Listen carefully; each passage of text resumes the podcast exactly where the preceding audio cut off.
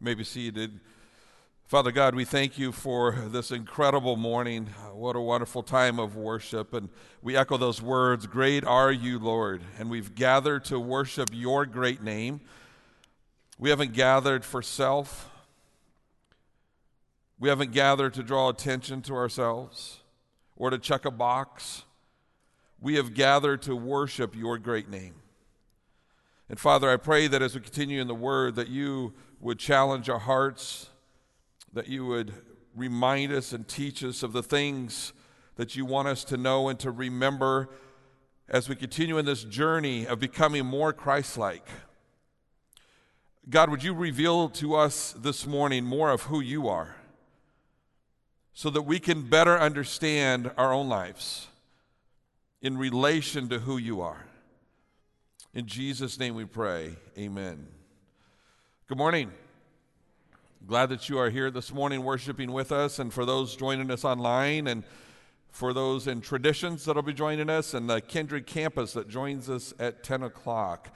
It's a lot of fun, the Kindred campus. If you haven't had a chance and you're, you're at all interested in that or you're in that area at all, I encourage you to pop in there at the elementary school at 10 o'clock on a Sunday morning and join them for worship. We were there a couple weeks ago.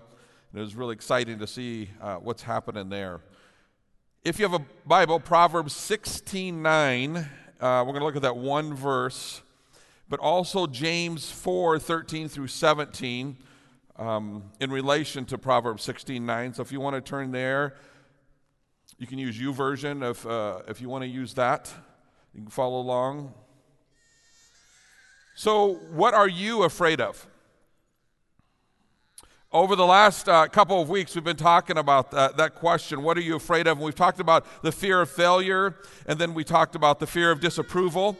And today, I want to talk to you about the fear of being diverted. And you think, well, what does that mean? It's this idea of the fear of your plan not working out. It is said that laughter is a good, it's good for the soul, that it's, that it's therapeutic, it's a great stress relief, it's contagious. I mean, even the Bible speaks highly of laughter and joy. Proverbs 17 22 says, A joyful heart is good medicine, but a crushed spirit dries up the bones one of the things that sets a person apart from another person, amongst other personality kinds of things, is their the way that they laugh. It's their laughter. And, and I don't know, you you probably know people and you hear their laugh, maybe down in another room or down the hall, and you're like, I know who that is because I recognize them by the way that they laugh. Some people snort or snicker or cackle or chuckle or belly laugh. But, but you've heard this phrase and this idea.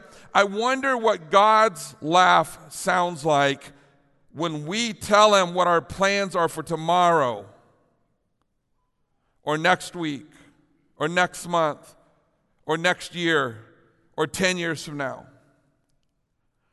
I mean, I want you just to pause for a second and think about this. If we believe that God is who He says He is, if we believe the God of the Bible, that He is all knowing and that He is all powerful, He's omniscient and omnipotent, it really is kind of funny that we would ever think that we've got it all figured out in this life as though we know what's going to happen tomorrow, as though we know what's going to happen when we leave this place.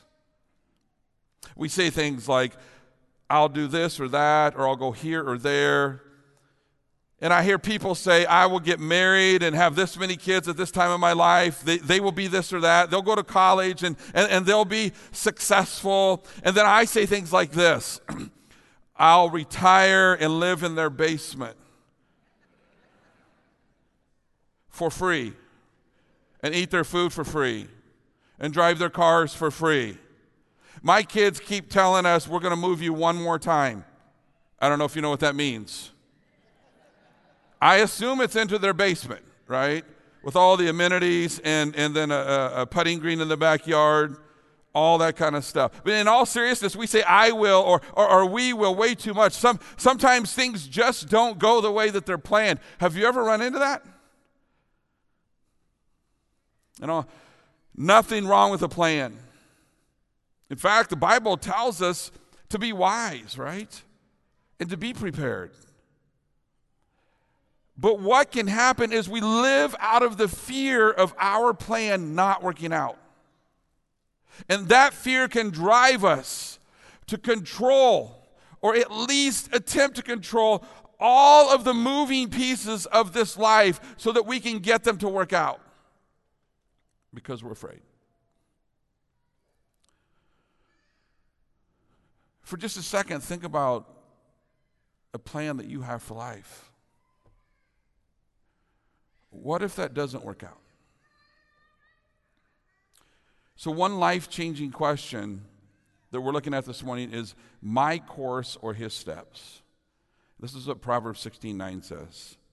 In their hearts, humans plan their course, but the Lord establishes their steps. It's not the course in life that will take us to our destination, it's the steps that you take. The first idea is this my course, the first part of verse 9. In their hearts, humans plan their course. My plans, my course, and the common denominator is my. Uh, let's face it, typically our plans and the course that we design for our lives honestly have one goal in mind, and that's happiness. It's about doing everything we can to make sure that our circumstances are favorable. It's about feeling good. Personal happiness and feeling good have become, for many, the effect of life, making the rest of life the cause. If our plans are the cause of our effectual happiness, you had better believe we will make plans all day long that will ensure us feeling good and being happy. Why are we so easily lured into planning the course of life? Well, the first part of the verse answers that question. In their hearts, it all begins with the heart. What is it about our heart? It's where our dreams and our plans are birthed. It all begins in the heart. That is why Scripture is so emphatic when it says, Take care of your heart.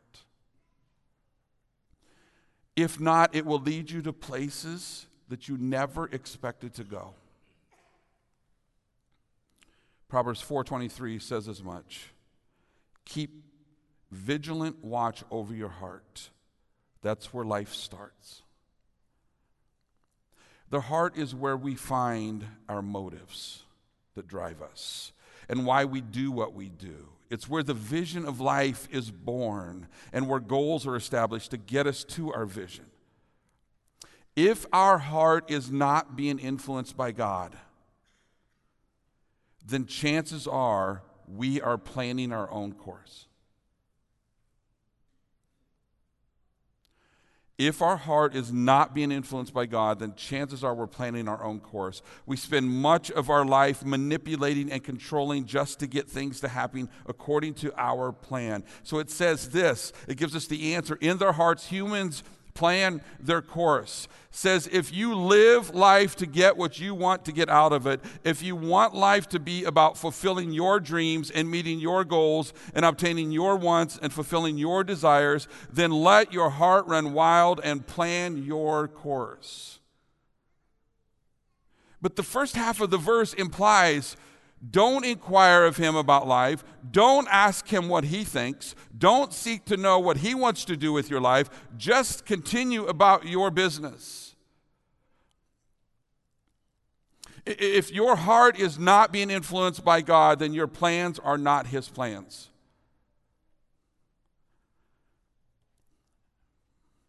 If your heart is not being influenced by God, then your plans are not his plans.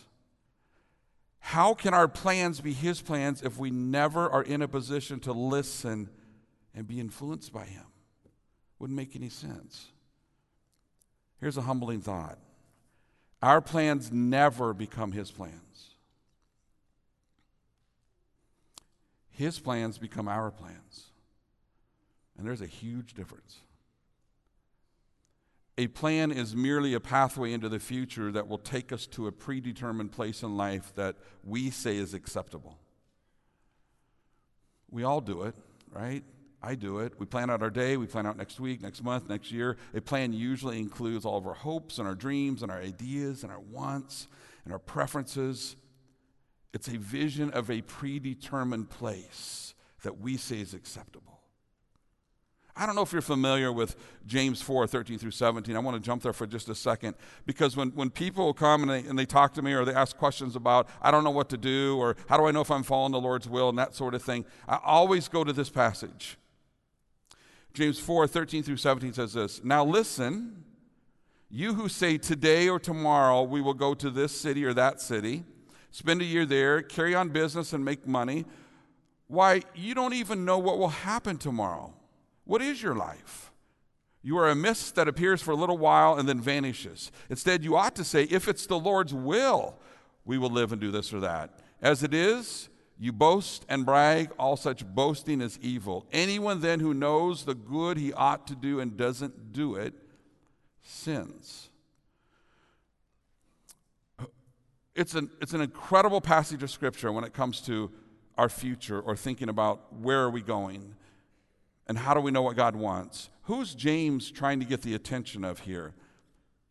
Anyone who thinks they know what tomorrow will bring. Anyone who thinks they have life all figured out. He says, Now listen, you who make plans and establish a course in life. There are some key takeaways in that James passage that I want to point out. The first takeaway is in verse 13. It says this We like to make plans. Uh, there's an assumption in verse 13, and the assumption is people like to make their own plans. They like to plan their course, they like to plan their own decisions and make their own decisions. These are people who measured success in life by the number of times things seemed to go their way and by the number of times they accomplished their own plans. Because when things would go my way or I accomplished my own plans, I step back and I think that it was a success. They were people who measured success in life by the number of times things went their way. There, there's one more assumption in verse 13 God is always an afterthought. That's an assumption made in verse 13. He's never a forethought, He's always an afterthought. It says this I know. It's hard to believe, isn't it? What kind of person would ever make plans and establish their course without consulting God? Who would do that? Some of you will know this reference, many of you will not. Welcome back, Kotter. Remember that show? Anybody? Mr. Kotter? Horshack would always raise his hand when Mr. Kotter would ask a question. He'd always raise his hand and go, Oh, oh, oh, oh, oh, pick me, pick me, right? I know the answer.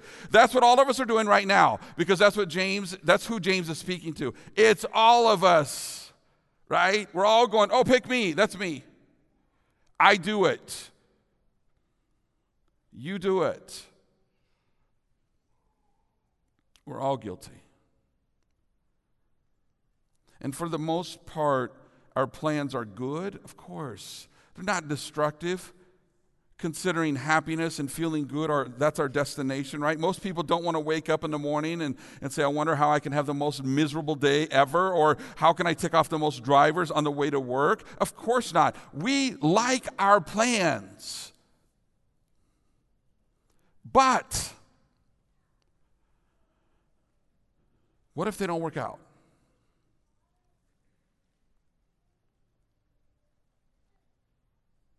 What happens when life looks different?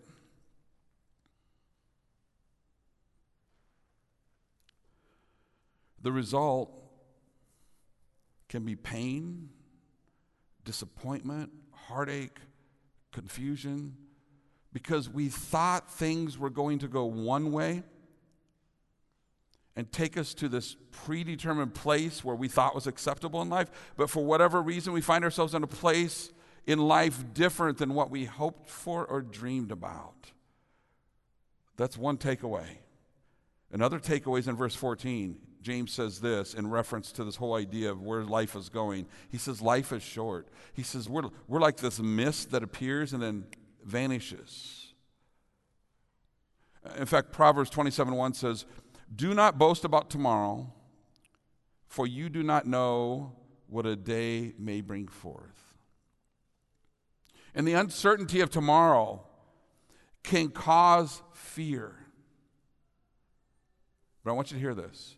The uncertainty of tomorrow can cause fear if our life is anchored in our plans. Think about it. Having a plan and lacking the knowledge and the power to make your plan happen, that's a recipe for control. Big time. When you find yourself trying to control, there's always a plan in mind a predetermined place in life that you say, that's acceptable for me?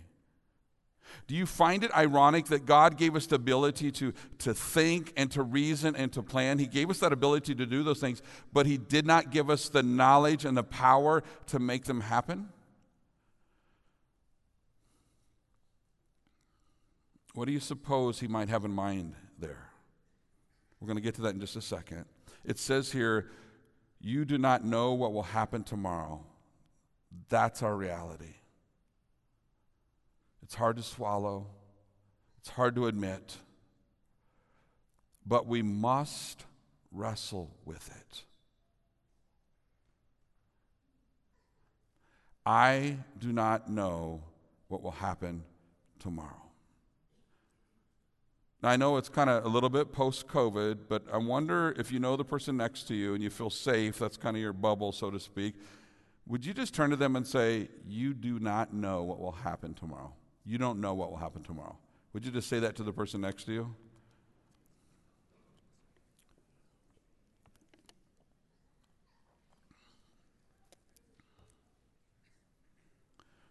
And inside of us, probably there's a lot of anxiety when somebody says that to us, we're probably thinking, uh, Yeah, I do. Yeah, I know what's going to happen tomorrow, right? Let me ask you this though. Does that change anything for you? Uh, does that make you think about life just a little bit differently? Does it make you want to live in every moment? Does it make you want to celebrate what you do know, the right here and the right now? Does it help you to slow down and, and, and maybe even just step back and take a breath, knowing that tomorrow is no more certain than your next breath? A few weeks ago, Dave Yexley who attended church here, many of you know him, got up out of bed, went to his kitchen table, sat down, read the Bible, and wrote in his journal. He went to the bathroom to get ready for work, and a short time later, Joyce found him on the bathroom floor having died of a heart attack. Dave didn't wake up thinking it was his last day on this earth, nor did Joyce know that her life would forever be changed. And so James is pointing out here life is short. We are only a vapor or a mist that covers the countryside in the morning, and by noon, it's gone. Our lives represent a morning fog that lifts and disappears in a matter of minutes. Considering our life here on this earth, we are temporary. Psalm 90, verse 12 says this Teach us to realize the brevity of life so that we may grow in wisdom. The third takeaway of that James passage, verse 15 God's will is way more important than our plans.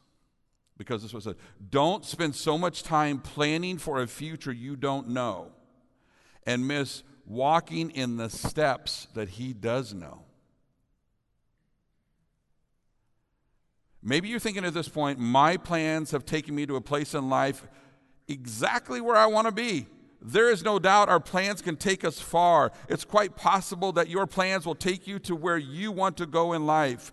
But is where you want to go the same destination where God wants you to go? That's the question I'm raising this morning. Are those two things in alignment?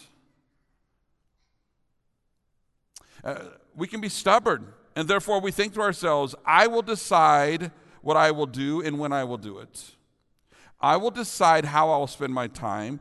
I'll decide what I commit to, how I'm going to use my resources, how I spend my money, what I'll involve myself in. I will make those decisions. And then as I carry out my plans, it's as though I want God to then come along and, and give me a thumbs up or give me a head nod and say, Andy, man, you're right on track. You're, you're doing great. You've got all the resources, right? And that God would bless me on my course.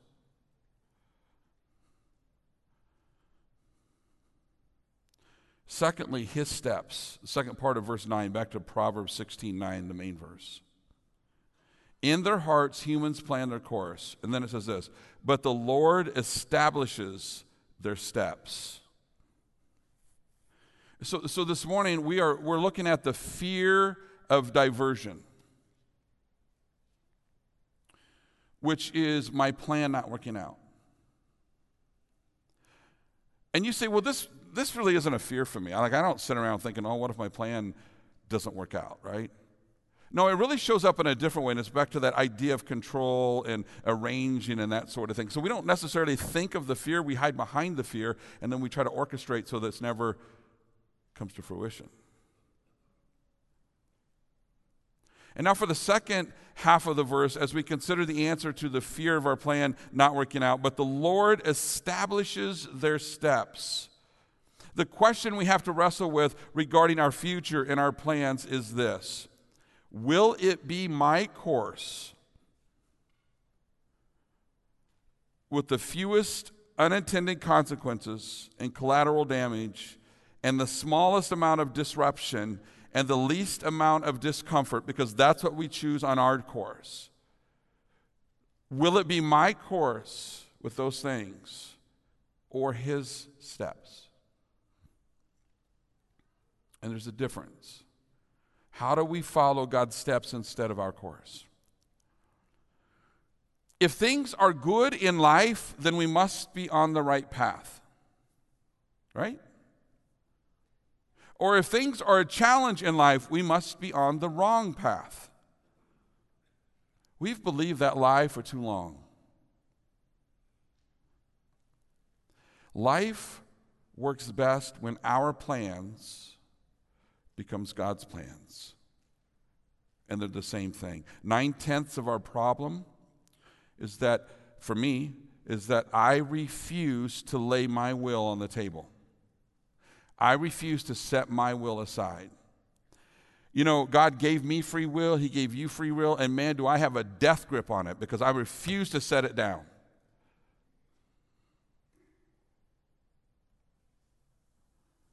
And we risk the possibility of not hearing what God is trying to say.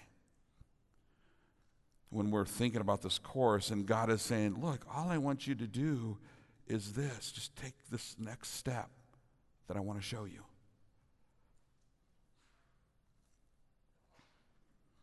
One of our biggest struggles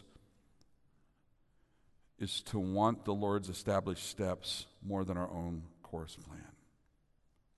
It's a struggle to want what He wants. Simply said, God's plan for us has Himself in mind. We were not put here for us, we're put here for Him. So God directs our steps, and He will do whatever He wants to get us to where He wants us to be. God will interrupt our life, of course. I like to think God uses road signs, so to speak, as a way of getting us to see and follow His steps more than our plans. So I want you to think about road signs for just a second. Think about a yield sign. Sometimes God has to, to slow us down, sometimes He has to put a yield sign in our life. And what do those look like? Sometimes they're disappointments that cause us to pump the brakes. Those moments when we reflect on, I thought things would be different, those are yield signs. And He's saying, hold on a second. Sometimes it's a detour sign. Sometimes God directs our steps through detours. We think we know the way, and God steps in and directs our way. And even though it seems longer and way out of the way, it's always the right way a transfer or a move. These are detour kinds of things when we're going one way and God says, Nope, I want you to go this way. So those things can look like a detour or, or, or, or move, a transfer, a job transfer, or you, He's asking you to move across the country, or, or you lose your job, or you're laid off, or you have relationship struggles. And God says, Those are detours. I'm using in your life because I'm trying to get your attention. Sometimes it's an incline. And God takes us through hard times, trials, and He uses those to refine us and shape us. Where do you think hurt and pain and loneliness and abandonment and recovery and, and, and, and forgiveness and all those things that weigh us down? Those are tough journeys. And sometimes, friends, it's a flat out stop sign. Sometimes God will bring us to a screeching halt in life because we've spent way too much time on our own plan and own course, and He will use things in our life to say, Stop right there. Sometimes uh, He'll use the yield sign or the detour or the incline methods, and, and but yet we're still going, and, and, and He has to say, Stop. God is sovereign, right? Do you believe that? Do you believe that God is in control of all things? I believe He is, and I believe that He causes and allows all things in our life. And, and those things could catch us off guard. They could be unexpected. They could come out of the blue. A major illness, a medical scare, a death, an injury, a financial crisis, all kinds of halting events. And God said, Stop. Now you say, Well, God would never do that. Did you hear me say that God is sovereign and God will either cause some of those things or He may allow them in your life and my life to say, stop.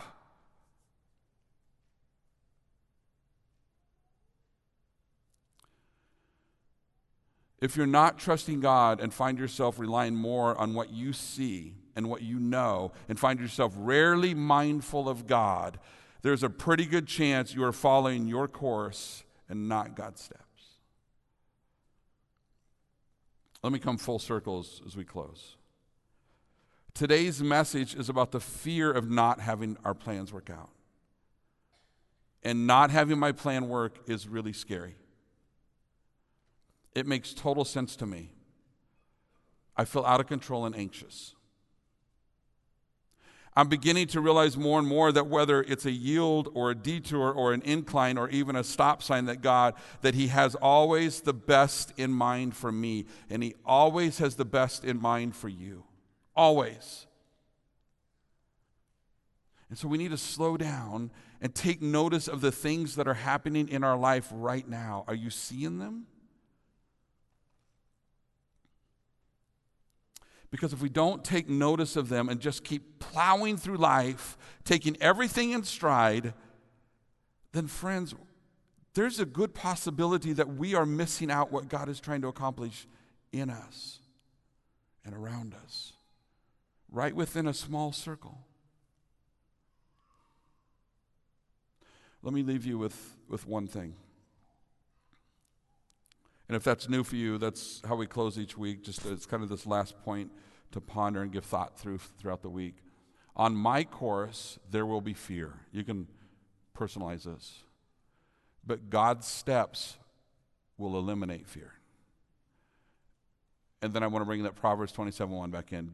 Don't brag about tomorrow since you don't know what the day will bring. Father, thank you for this morning and thank you for um, the wisdom of, of Proverbs. And when we just consider life and, we, and we're talking about these fears that we have in this life, it's, it's interesting that every fear that we talk about, everything points back to you. That you are our true anchor. Lord, help us as as we continue to worship here in a second and, and as we partake in communion together as a body, that our focus and attention would be on you and that we would long, we would long to know you more and we would long to know the steps that you have for us. Thank you, Lord Jesus, for meeting with us and encouraging us and giving us hope. In Jesus' name, amen.